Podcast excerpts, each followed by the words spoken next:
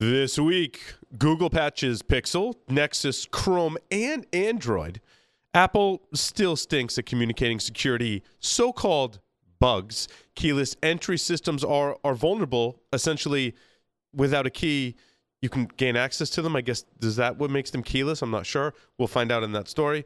A new iOS jailbreak, just when I thought those were so five years ago, and a 1.4 billion credentialed password leak.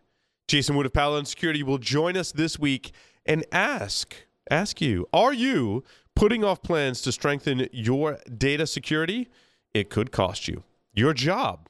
All that and more on this episode of Hack Naked News. This is Security Weekly for security professionals by security professionals.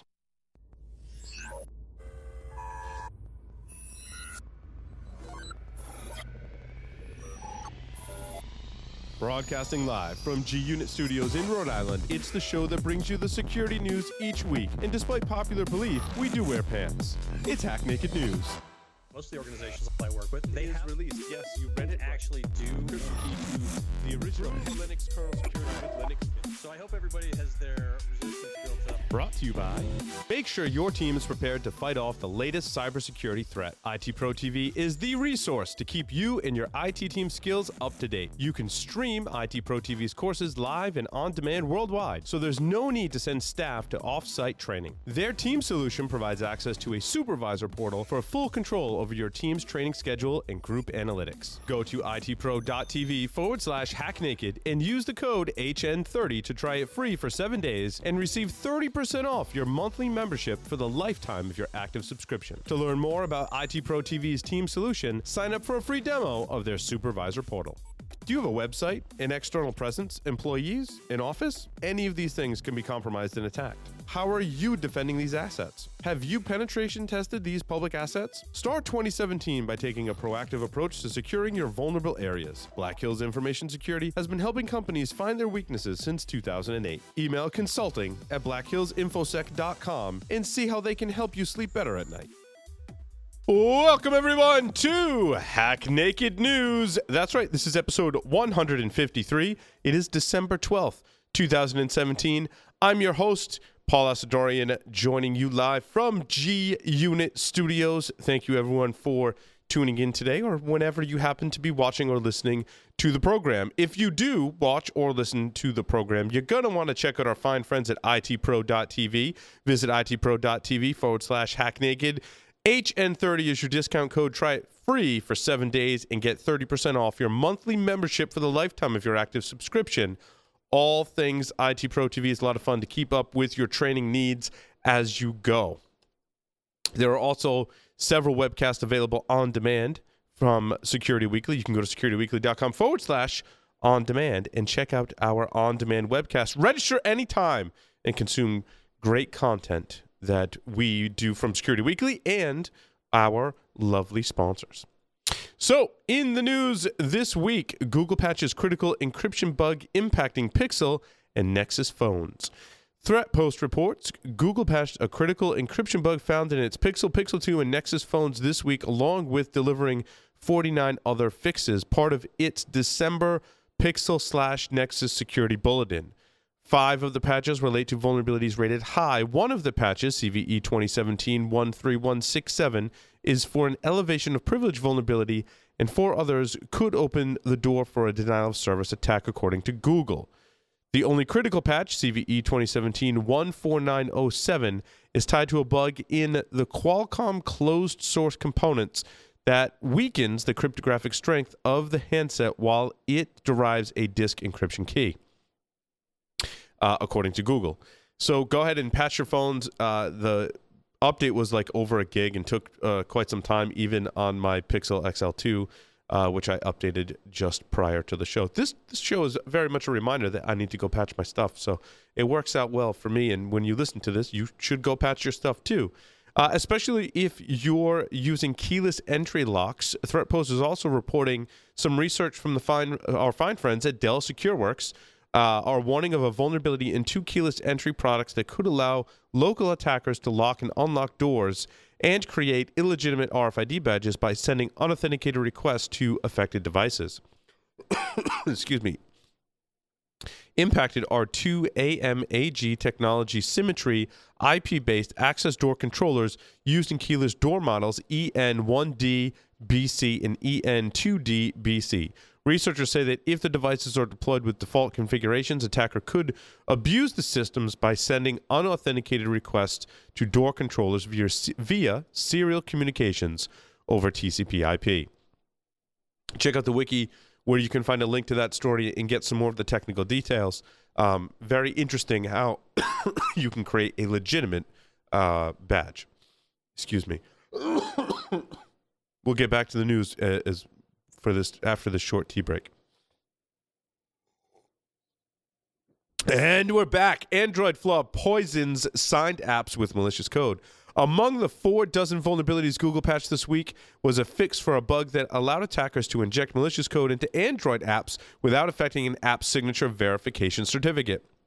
The technique allows an attacker to circumvent device anti malware protection and escalate privileges on targeted devices with uh, a signed app that appears to be from a trusted publisher, according to researchers. So if you don't update your Android operating system and automatically update all apps, uh, you might as well just hand your phone over to attacker. So make sure you do that because there are issues. Google again in the news. Chrome 63 is offering even more protection from malicious sites. This one's interesting for enterprise users. This update allows for some enterprise security features to be added into Google Chrome. The first is the ability to truly block all communications between tabs, including those initiated by JavaScript.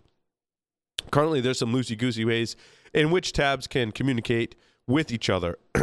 Not enabled by default, but this new feature will allow you to lock that down. Now, this comes with the cost of 10 to 20% more memory usage, which Chrome is already taking up, probably 80 90% of the memory on your system, uh, and therefore is disabled by default.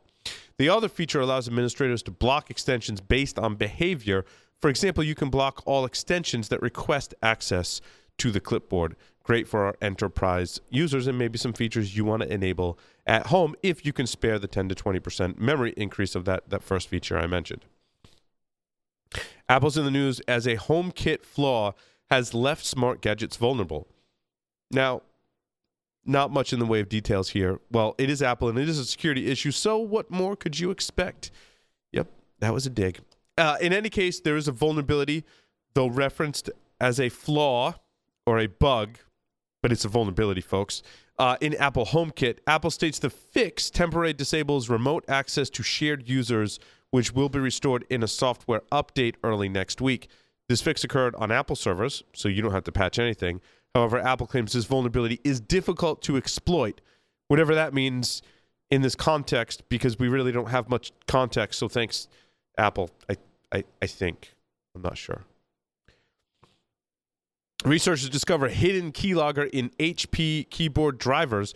Uh, users of a number of different HP laptops are urged to update drivers after security researcher Michael Myng revealed a potential keystro- keylogger risk with the integrated Synaptics touchpad driver. I mean, cool that there's a built-in keystroke logger, which I'm sure HP is saying there was a debugging purpose from that from a, a third-party vendor. Uh, why you would leave that in is very interesting. However, attackers can always just install their own keystroke logger. So, really nothing uh, to write home about. However, if you do have these drivers on those HP models, you probably want to get them updated. Google is in the news yet again. This time, a Google researcher releases iOS exploit code that could enable an iOS 11 jailbreak. As promised this week, Google Project Zero researcher Ian Beer now publicly disclosed an exploit that works on almost all 64 bit Apple devices running iOS 11.1.2 or earlier, which can be used to build an iOS jailbreak, allowing users to run apps from non Apple sources. On Monday morning, Beer shared the details of the exploit dubbed TFP 0, which lever- leverages a double free memory corruption vulnerability in the kernel the core of the operating well of course it's the core of the operating system. We know that. Uh, here tfp 0 stands for task for pid 0 or the kernel task port which gives users full control over the core operating system component uh, aka the kernel. And here i thought jailbreaking was so five years ago i suppose this is interesting. Jailbreaking ios just really means you should just go out and buy a, a, a cheap Android phone or tablet if you desire that level of control. Collection of 1.4 billion, that's billion with a B, plain text leaked passwords found circulating online. That's a ton of passwords and usernames, 41 gigabytes to be exact. Um, the collective database that contains plain text credentials leaked from Bitcoin, Pastebin, LinkedIn, MySpace, Netflix, YouPorn, Last.fm, Zoosk, Badoo, Redbox, games like Minecraft and RuneScape, and credential lists like antipublicexploit.in. Wow, it's a lot of passwords and a lot of sources. So, time to change your passwords and your YouPorn. Why would you create an account on YouPorn? I don't understand. In any case, it's time to change your passwords uh, and maybe throw in some two factor authentication. With that, we're going to take a very short break, come back, and talk to Mr. Jason Wood from Paladin Security. Stay tuned. Has your network been breached? Cybereason can help you answer this question. Cybereason products hunt for threats within your network and eliminate them in real time. To Cybereason, real time means within seconds. Founded by former military hackers who don't play by the rules, they've built this experience into their platform. Harness ingenuity and imagination, not just code, to defeat attackers. Cybereason, disrupt the adversary and let the hunt begin. Welcome back, everyone, to Hack Naked News. Chris Martin will step into the hot seat. You can go to securityweekly.com forward slash LogRhythm and join this webcast to learn. Uh, it'll be tomorrow, and you're going to learn how LogRhythm can help you with a number of different things that you may think of LogRhythm. Oh, well, that's just a SIEM. No, it's more than that. They're on the endpoint, they're on the network.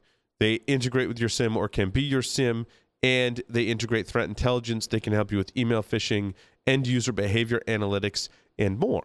So if you want to hear all about that, make sure you tune in tomorrow, December 13th, securityweekly.com forward slash LogRhythm. That's L O G R H Y T H M for those spelling challenged like myself.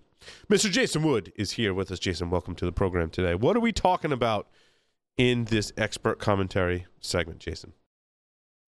Well, uh, we're talking about a post written by Tim Critchley, who is the CEO of Semafone. It's a security consultancy in uh, in the UK, and he wrote up this article on InfoSec Island titled "Putting Off Plans to Strengthen Days of Security: It Could Cost You Your Job." And so it was kind of an interesting read. Um, really, in some ways, it's trying to I think put some of the fear of, of God into us about uh, our our own positions if we are putting things off. Uh, one of the things he comments on is, you know, for example, is we deal with things like the urgent fire of the day, but don't take care of long-term projects. But you know, really, having been in that position, it's not a terribly simple task to try and balance things like uh, some kind of crisis that's arrived, and and something that is a not yet screaming issue, but something is important that you need to take care of.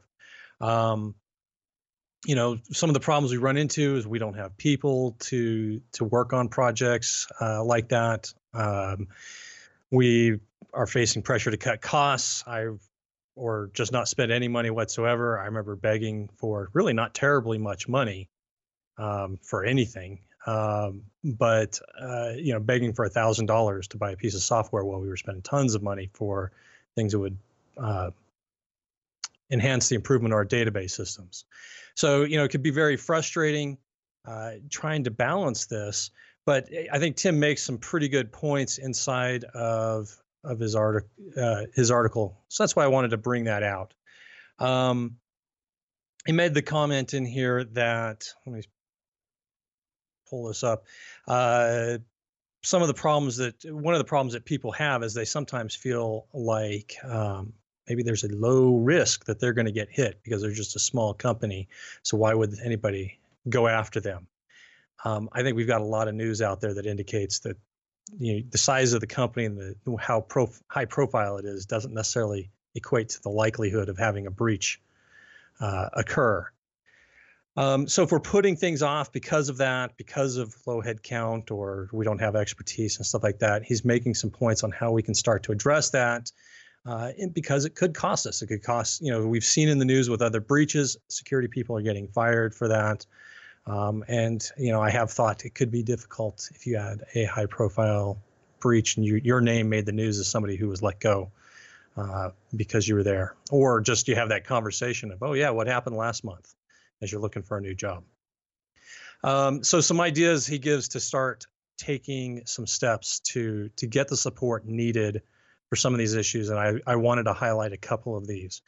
Probably the first and, and most important is come up with a vision of where you want to take things. You know, what is it you want to accomplish? Um, we probably got that kind of sketchy in our minds in somewhere, but you know, let's solidify that up and then take that to our management. You know, tell tell that story uh, or paint that des- picture of that destination of where we want to go and what we're trying to accomplish.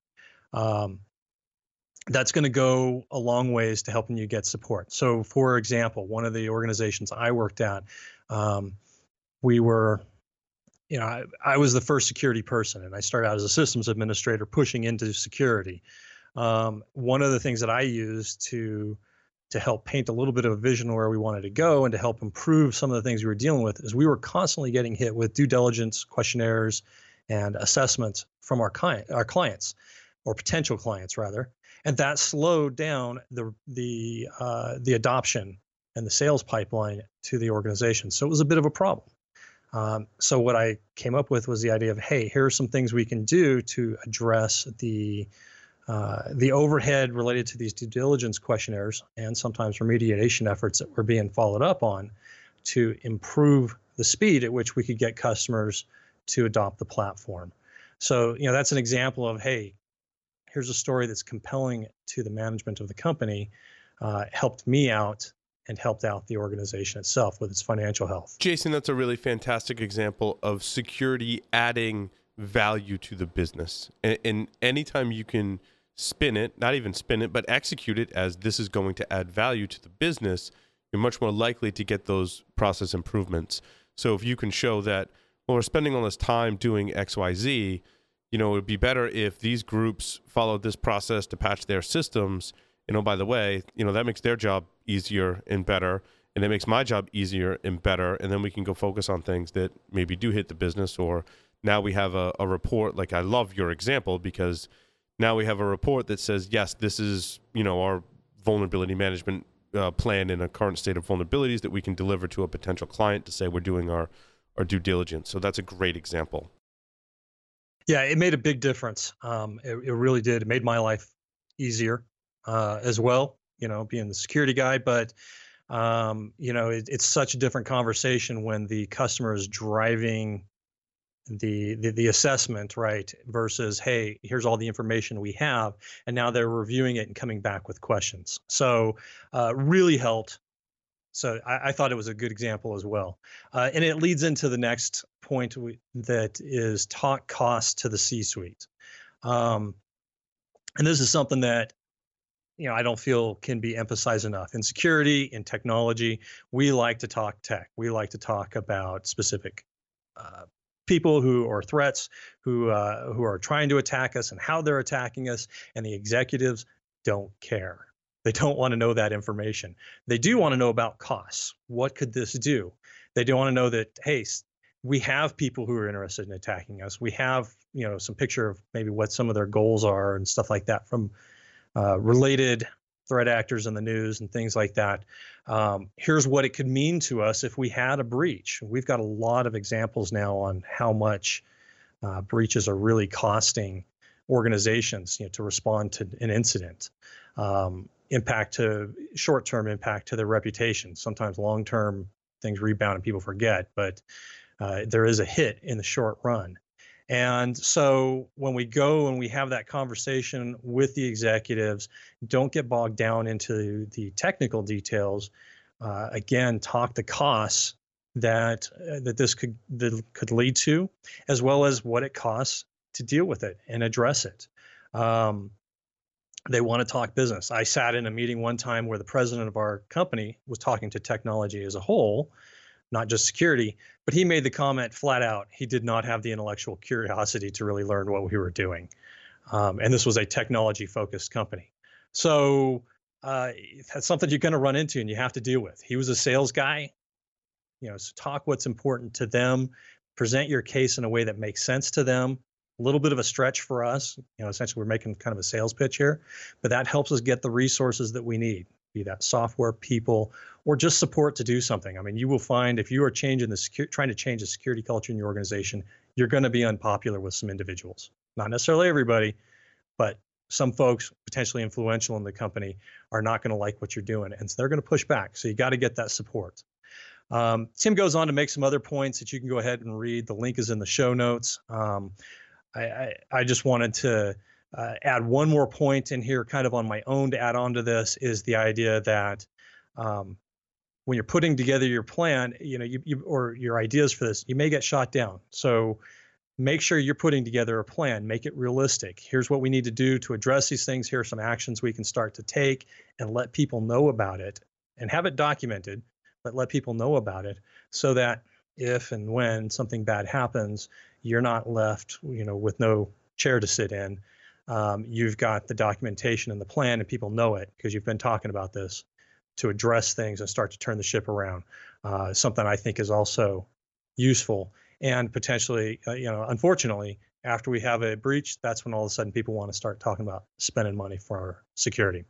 So there's some points to, to consider as you look at security in your organization. How are you getting prepared to uh, to def- really defend yourself? Are you caught up in the day-to-day fires? uh, hopefully those are some, some things that can help you out do your job and protect yourself Jason Wood from Paladin Security, thank you for your expert commentary today. And thank you, everyone, for listening and watching to this edition of Hack Naked News. See everyone next week.